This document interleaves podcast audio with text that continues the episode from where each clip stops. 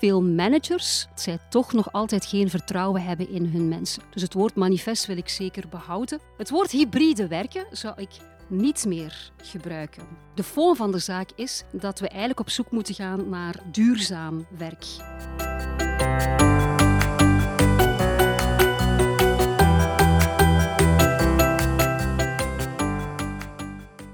Is er, voor zulke bedrijven nog hoop in de toekomst, zowel om nieuwe medewerkers aan te trekken, maar ook om het te behouden?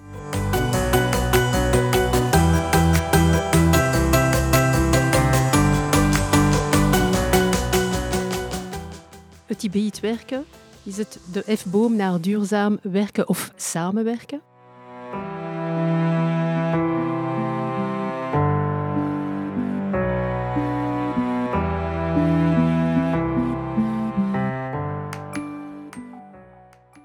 Hallo allemaal en welkom in onze Belfa-podcast Wextalk.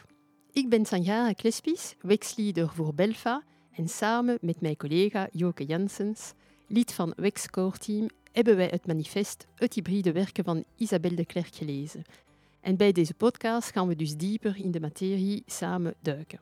Het hybride werken, vaste en boeiend materie, om deze samen te onderzoeken hebben we het genoegen Isabelle te mogen verwelkomen. Ken je Isabelle nog niet? Sparkle architect, firestarter en trendcatcher. Drie woorden samengevat vertellen ons al wat Isabelle gelukkig maakt. Isabelle is auteur van drie boeken, waarvan het hybride werken manifest, gepubliceerd verleden jaar. Hallo Isabelle, welkom in onze podcast en bedankt voor je tijd en bijdrage aan onze community. Isabelle, je hebt een manifest geschreven.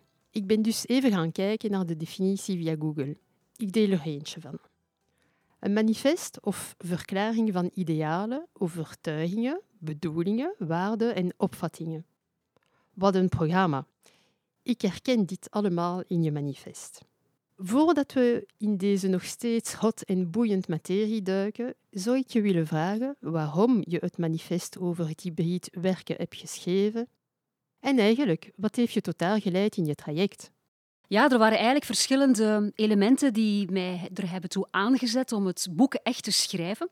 In de paasvakantie herinner ik mij van 2021 had ik een interessante meeting met een klant en die wou weten hoe hij hybride meetings goed moest managen. En ik dacht, nee, maar het hybride werken dat gaat niet over hybride meetings. Dat was element nummer één. Bovendien had ik de weken daarvoor echt heel veel cynische stemmen gehoord, zowel in de pers als op eh, social media. Daarbij werd eigenlijk gezegd dat het hybride werken dat dat een soort van het nieuwe werken was en dat trouwens dat nieuwe werken nooit gelukt was, dat het een nieuwe hype was voor HR.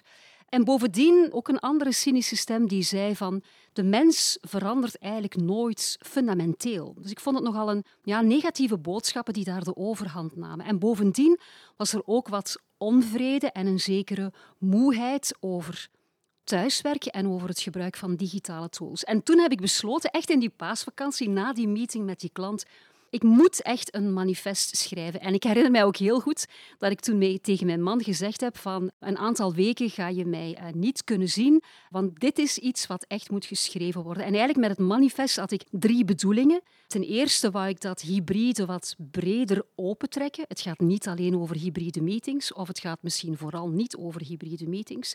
En ten tweede wou ik ook een positieve boodschap geven. Het gaat hem eigenlijk over duurzaam inzetten van energie, bewustzijn van ons tijdgebruik, eh, stilstaan bij de manier waarop wij waarde creëren voor de organisatie. En ten derde, wou ik niet blijven hangen alleen bij het filosofische, maar toch ook dingen wat concreet maken en de lezers een aantal concreetvolle handvaten meegeven. Dus het breder trekken, een positieve, hoopvolle boodschap geven en niet blijven hangen bij het filosofische, maar toch ook concreet maken. En toen ben ik echt aan de slag gegaan. Een beetje tot onvrede van mijn gezin, maar ik ben zo blij dat ik het boek, dat ik het boek geschreven heb.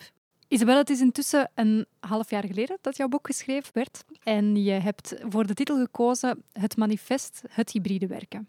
Zou je de titel vandaag opnieuw kiezen?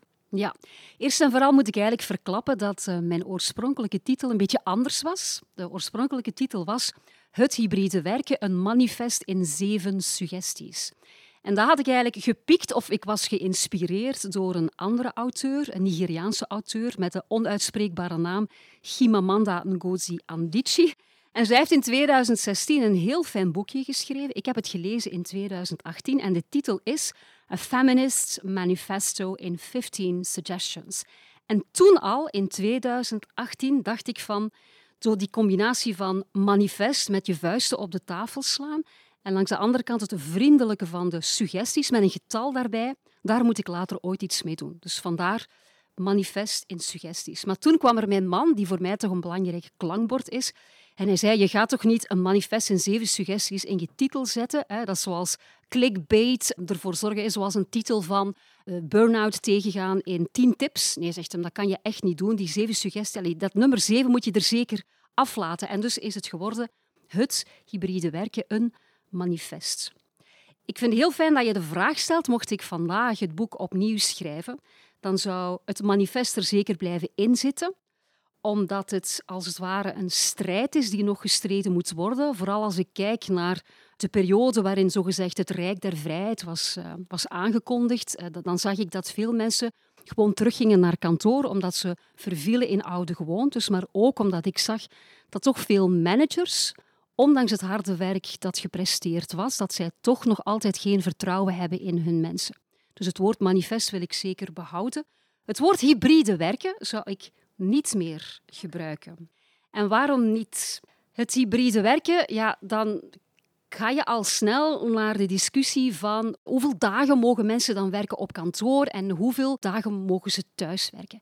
En dat is eigenlijk een eindeloze discussie die nergens toe leidt. En dan kom je alleen in discussies van ja, maar zijn mensen wel te vertrouwen en moeten we hen dan vergoedingen geven? Ik zeg niet dat dat geen belangrijke vragen zijn, maar het gaat niet naar de fond van de zaak. De fond van de zaak is dat we eigenlijk op zoek moeten gaan naar duurzaam werk. Naar werk dat werkt, naar duurzaam samenwerken. En we moeten dus eigenlijk gaan naar uh, werk dat goed is. En eigenlijk net voor de kerstvakantie heb ik een hele fijne tekst gevonden. Die komt uit Nederland, die was eigenlijk al gepubliceerd in 2020. En de titel is Het betere werk, de nieuwe maatschappelijke opdracht. Dat is een zekere raad, die heet de Voltallige Wetenschappelijke Raad voor het Regeringsbeleid. En die heeft een advies gegeven aan de Nederlandse regering, maar hij is net zo goed van toepassing natuurlijk op ons. En de hoofdboodschap van uh, dat document is het volgende. Goed werk is van belang voor welvaart. Welvaart van het individu, het welbevinden van het individu, want het zorgt voor zelfrespect en identiteit, maar ook welvaart van de economie en zelfs breder welvaart van de samenleving. En dus het document stelt dat er op dit ogenblik te weinig aandacht is voor kwaliteit van werk, voor het goed zijn van werk. En dus denk ik dat wij het hybride werken kunnen zien als een manier om stil te staan bij kwaliteit van werk. Wat dus voor, van belang is, ik herhaal, voor welvaart van het individu, economie en samenleving. Oké, dus die duurzaamheid komt wel meer centraal te staan. Maar wat betekent dat dan voor jou, duurzaam werken? Ja, ik denk dat dat misschien dan toch de titel zou moeten zijn van een volgend boek. Ik heb niet het complete antwoord op die vraag, maar ik zou toch al een aantal, laten we zeggen, eh, concepten naar voren willen schuiven. Dit stukje zal misschien iets langer duren en ik hoop toch dat de lezers willen blijven luisteren of dat jij me bijvragen kan stellen. Er zijn eigenlijk al drie concepten die ik naar voren zou willen schuiven, die een antwoord geven op die vraag van wat is dan eigenlijk duurzaam werk. Je hebt iets en dat heet de zelfdeterminatietheorie, dat is nummer één. Ten tweede een model van Karasek, die heeft nagedacht over wat is werkbaar werk. En ten derde ja, ga ik eigenlijk toch wel een beetje terug naar die adviezen van dat Nederlandse orgaan. Maar we beginnen bij de zelfdeterminatietheorie. Die komt eigenlijk van twee, ik noem ze oude knarren, twee Amerikanen, die al van in de jaren 70 bezig zijn met de zelfdeterminatietheorie. En wat zeggen zij?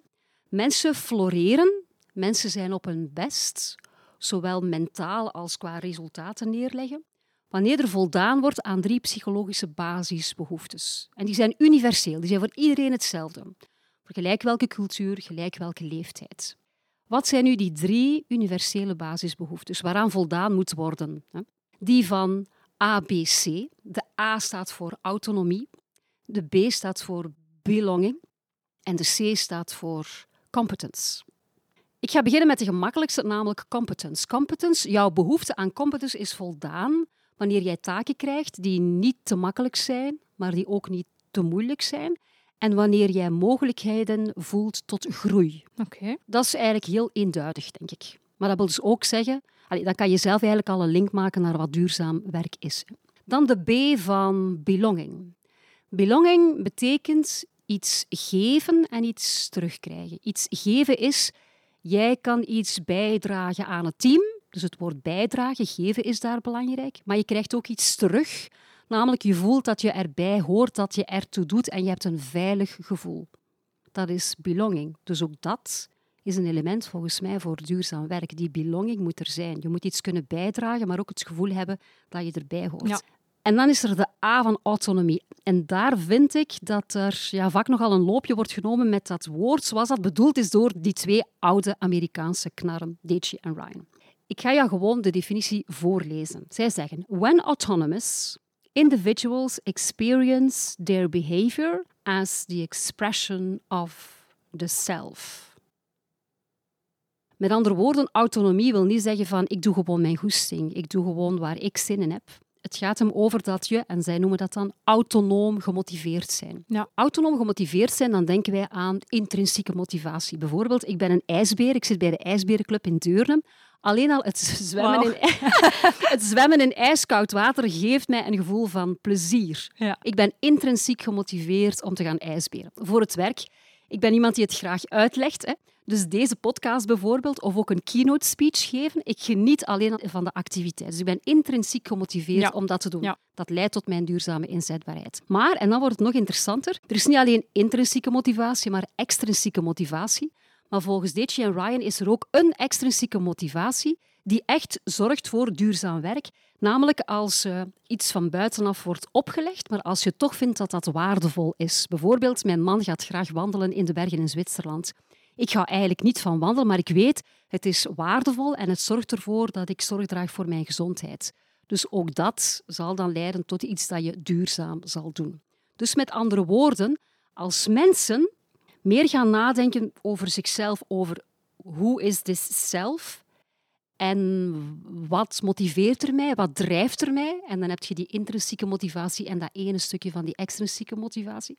Als mensen ook meer gaan nadenken bij die, over die belonging en die competence, dan kan dat leiden tot duurzaamheid. Maar je hoort mij al zeggen, als mensen stilstaan bij, dus daar zit het eigenlijk volgens mij nogal vooral in het, eh, op het niveau van het individu. Klopt. Ja, dat dacht ik inderdaad ook als ik jouw verhaal Exact, hoorde. ja. Het, is, het, is- Ja. het heeft veel te maken met zelfontplooiing, zelfontwikkeling. Dat woordje zelf, dat ook wel Zelf. centraal staat. Hè? Klopt. En dus ook zelfreflectie en zelfdiscipline. Ja. En in mijn contacten met klanten zie ik dat er inderdaad de self en die discovery of the self en stilstaan bij wel bijdragen. Dus het gaat niet alleen over eh, yoga en hele softe toestanden, nee, maar bijdragen tot meerwaarde van de organisatie. Maar vanuit het ik, ja, dat zie ik toch wel als een belangrijke lijn van dat duurzaam werken. Maar dat is natuurlijk niet voldoende. En dan gaan we naar mijn inspiratiebron nummer twee.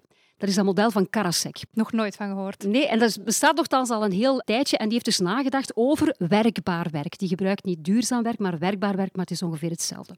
En die is uitgegaan van eh, twee parameters. Ik wil er ook niet te diep op ingaan. We pakken eruit wat we nodig hebben. Hè.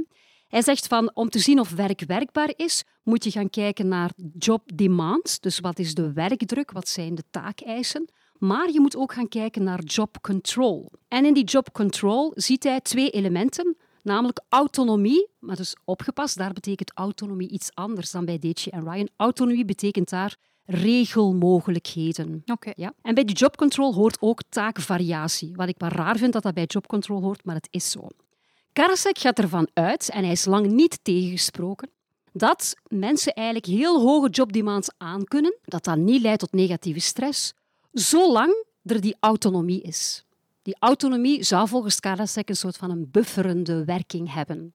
Maar er is dus onderzoek, gepubliceerd nog maar in december 2021, van de SERF, die zegt dat dat overdreven is, die bufferende werking. Oké, Want dus bij- hier wordt wel tegen gesproken. ja, die wordt wel wat tegengesproken. Want het is wel zo dat mensen waarbij de jobdemands heel hoog zijn, waarbij zij toch heel hoge autonomie hebben, dat daar toch gezien wordt dat mensen nadenken over om te veranderen van job, psychologische vermoeidheid, ziekteverzuim enzovoort. Ja. Met andere woorden, maar wat kunnen we daar nu van onthouden? Hè? Want we gaan Mhm, naar duurzaam werk. Namelijk dat die taakvariatie, dat die toch wel een belangrijk element zou kunnen zijn.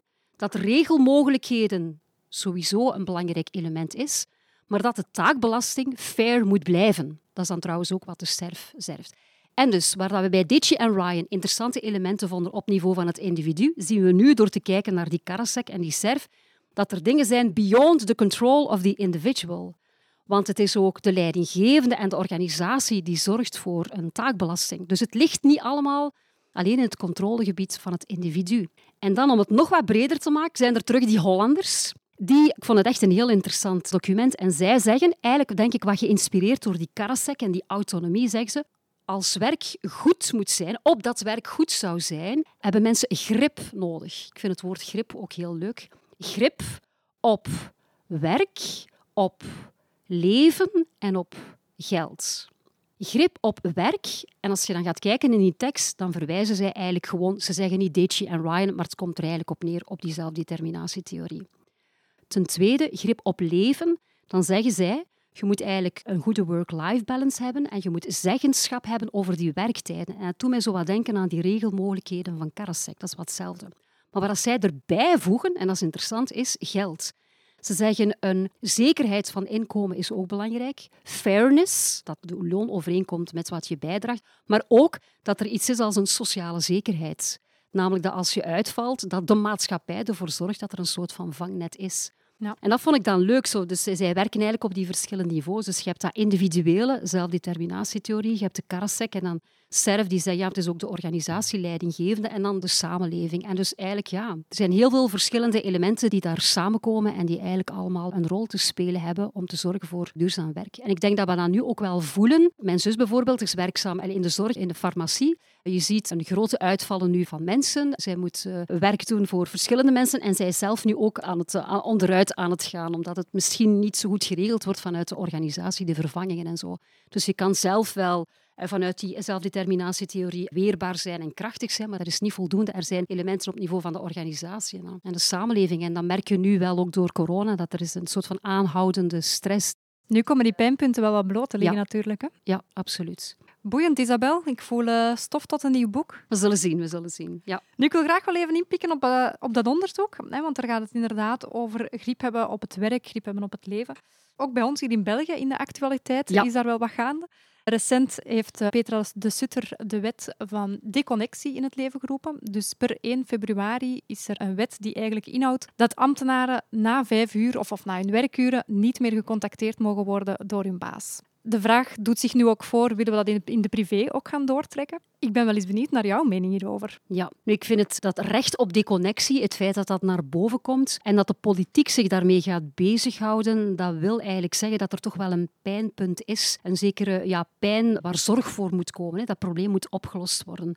Dus dat vind ik interessant. En je zag dat eigenlijk dat thema al opkomen sinds 2015, 2016, met zo woorden die naar boven kwamen als digital detox enzovoort. In dat debat zou ik verschillende dingen willen zeggen. Namelijk, er wordt wel eens gezegd dat er uh, verschillende profielen zijn, namelijk integrators en separators.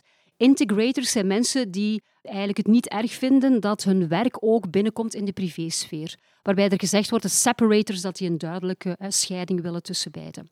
Ik denk dat die tweedeling dat die eigenlijk achterhaald is. Ik stel mij er ook vragen bij. Ik denk dat het ook voor integrators enorm belangrijk is dat zij beseffen dat werk niet het enige is wat er bestaat. Het is een belangrijk deel van onze identiteit, van zingeving.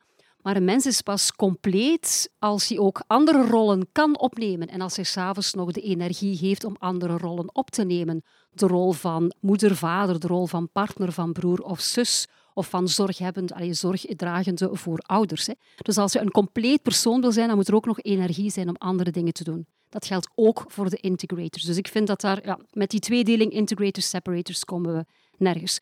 Maar nu om terug te gaan naar Petra de Sutter. Het zeggen dat mensen na vijf uur niet meer mogen gecontacteerd worden, leidt dat eigenlijk naar duurzaam samenwerken? Dat is eigenlijk de vraag die we ons moeten stellen.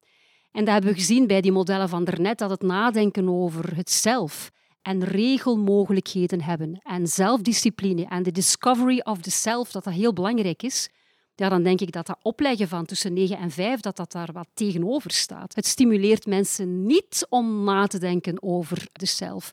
Dus het, ja, het leunt niet echt aan bij, bij, bij zelfdiscipline. Dus ik vind het een... We zouden het een wat paternalistische betuttelende regel kunnen noemen die eigenlijk zijn goede intentie voorbij schiet. Dus er is wel degelijk een goede intentie, maar is dit dan het beste middel om dat doel te bereiken? Dan is de vraag natuurlijk, ja, ja voilà. wat, wat, is de alternatieven? Ja. Wat is de alternatief? Ik denk dat er vanuit organisaties, vanuit de top, een hele positieve boodschap moet komen. Want ik vind je ook recht op deconnectie, dat klinkt een beetje als vakbondspraat en een beetje negatief. Hè? Nee, we zijn eigenlijk op zoek naar uh, gezonde manieren van samenwerken, van duurzaam samenwerken. Dat is een positieve boodschap. En dan zou er kunnen gezegd worden, wij doen dit omwille van deze reden. Hè. En dan is het aan de teams om daarover afspraken te maken op niveau van het team.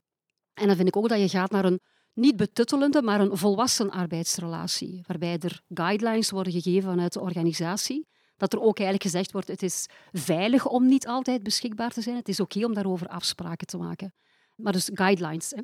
Ten tweede, er stond onlangs een stuk in de tijd waarbij er gezegd wordt, ja, maar deze regel zou er kunnen toe leiden dat organisaties niet meer beschikbaar zijn. En wat is de reden van bestaan van een organisatie? Is het helpen van klanten, hè? service leveren naar klanten toe. En dan denk ik dat er daar kan gezegd worden, er is natuurlijk beschikbaarheid van een organisatie nodig, maar die moet gegarandeerd worden voor de klant niet op niveau van het individu, maar op niveau van het team, zodat het individu af en toe wel kan deconnecteren. Of zelfs niet alleen trouwens deconnecteren, want daar zegt Peter dat is er ook niets over. Maar om focustijd te hebben.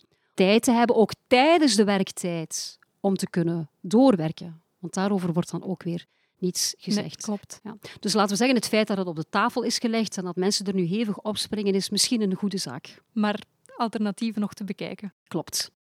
Isabel, voor onze facility- en workplace managers die luisteren nu. Bij de zeven handvatten toegelicht in je manifest om hybride werken structureel in te passen binnen organisaties, zou ik even willen dieper gaan op twee ervan. Het kantoor als ontmoetingplaats, vraagteken, en blijf niet hangen in het gebouw. Binnen de heilige drievuldigheid van workplace-strategie, over bytes, bricks, behavior en soms horen wij ook business of band erbij. Hoe leven die twee handvatten na een klein jaar?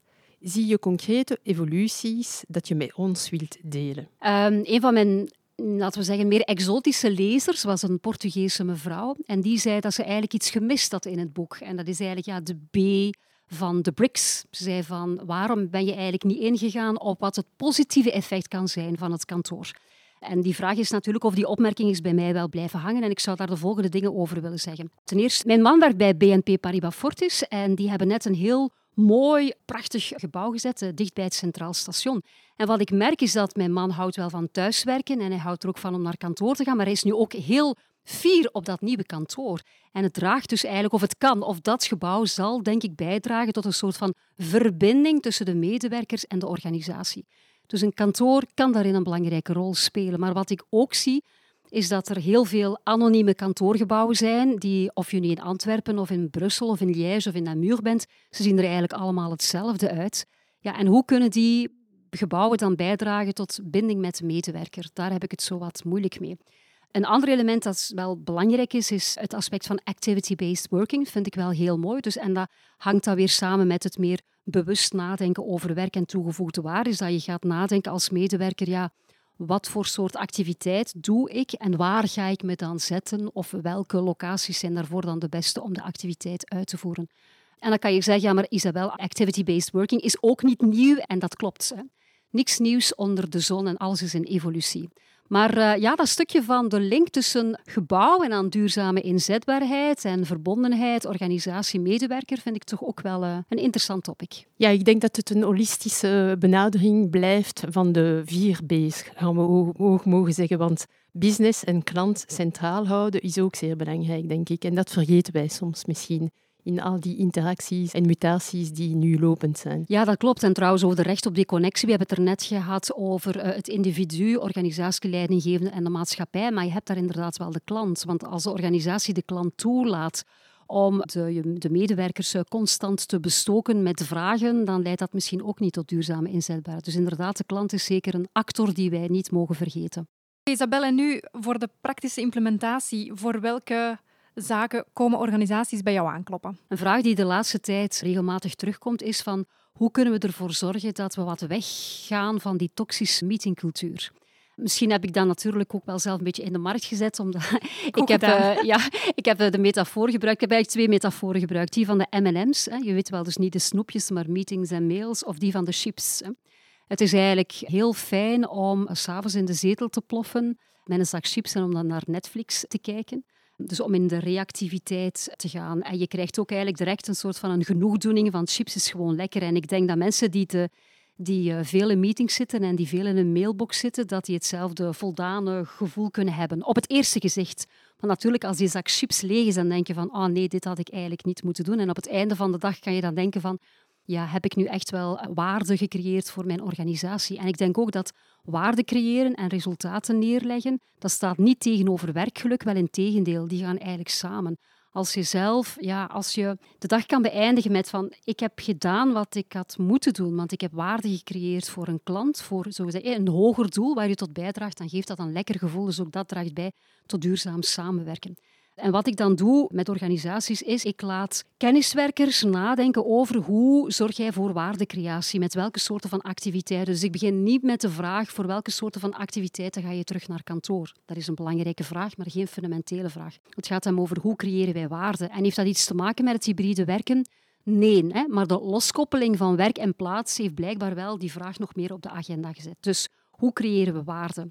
Ten tweede, ja, mensen laten stilstaan bij het feit dat duurzame arbeid dat het ook betekent een gezond geest en een gezond lichaam. Dus niet de hele tijd achter je computer zitten, maar eigenlijk raadt men aan om om de 25 minuten even rond te wandelen. Je moet eens zien hoeveel uren mensen achter een pc zitten, vooral met, van die, met die back-to-back meetings. Het is really toxic. Hè? En dus ervoor de mensen laten inzien dat het eh, gezonder is en duurzamer is om de dag op een normaal uur te beëindigen, zodanig dat je ook nog kan kwijten van je andere rollen en andere taken. Want dat zorgt ervoor dat je een compleet mens hebt. En die energie die je daar dan krijgt, die komt dan weer terug naar je werk.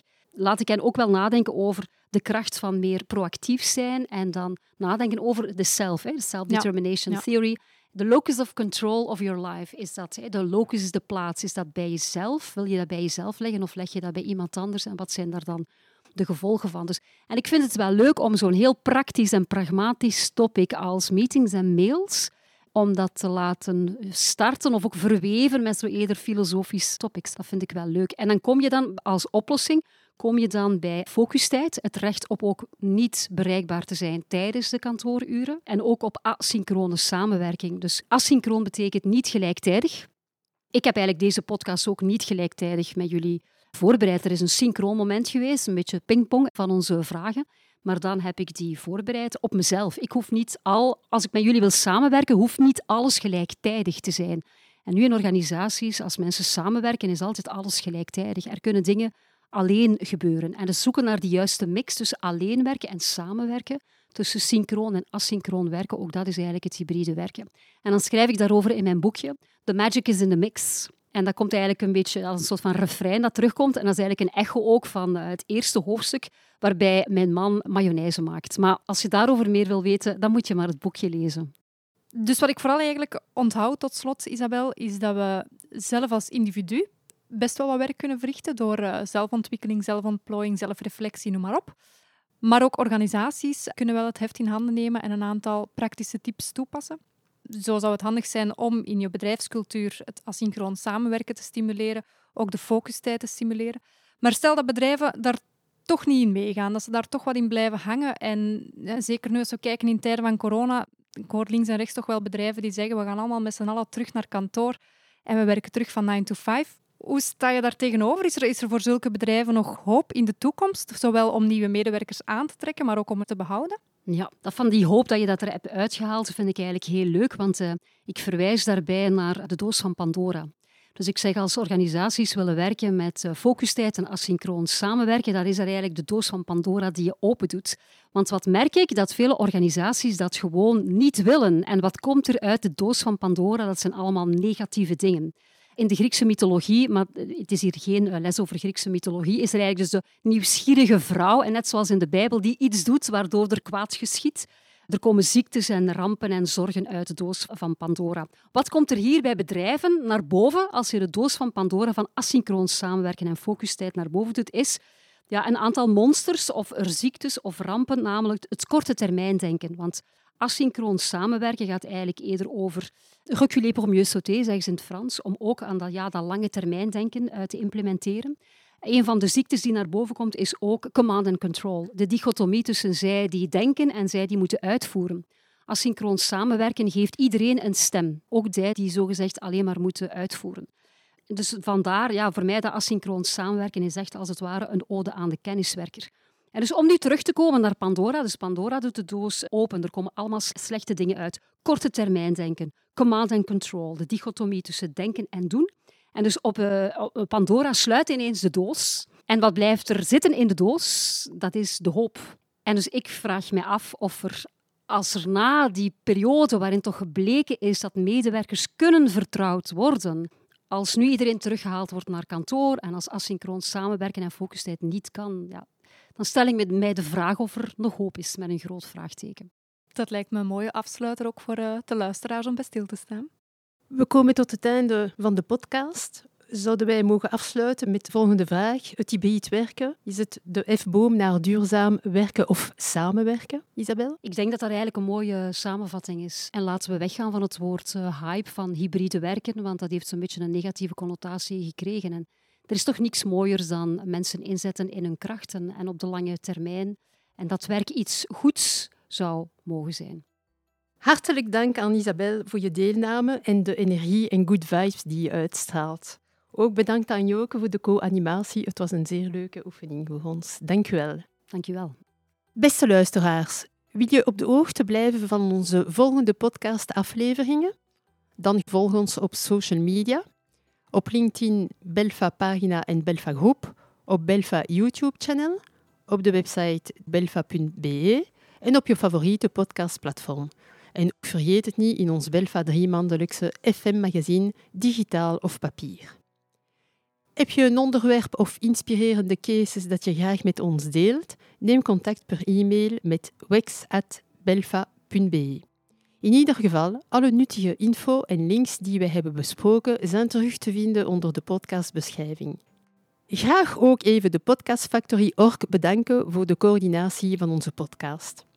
En voordat we afscheid nemen, wil ik graag eindigen met een quote van Tim Ferriss, Amerikaanse auteur en entrepreneur. Focus on being productive instead of busy. Bij deze warme woorden neem ik afscheid. Laat ons elkaar weer ontmoeten, nieuwsgierig en verbonden in een volgende Belfa Wextalk editie.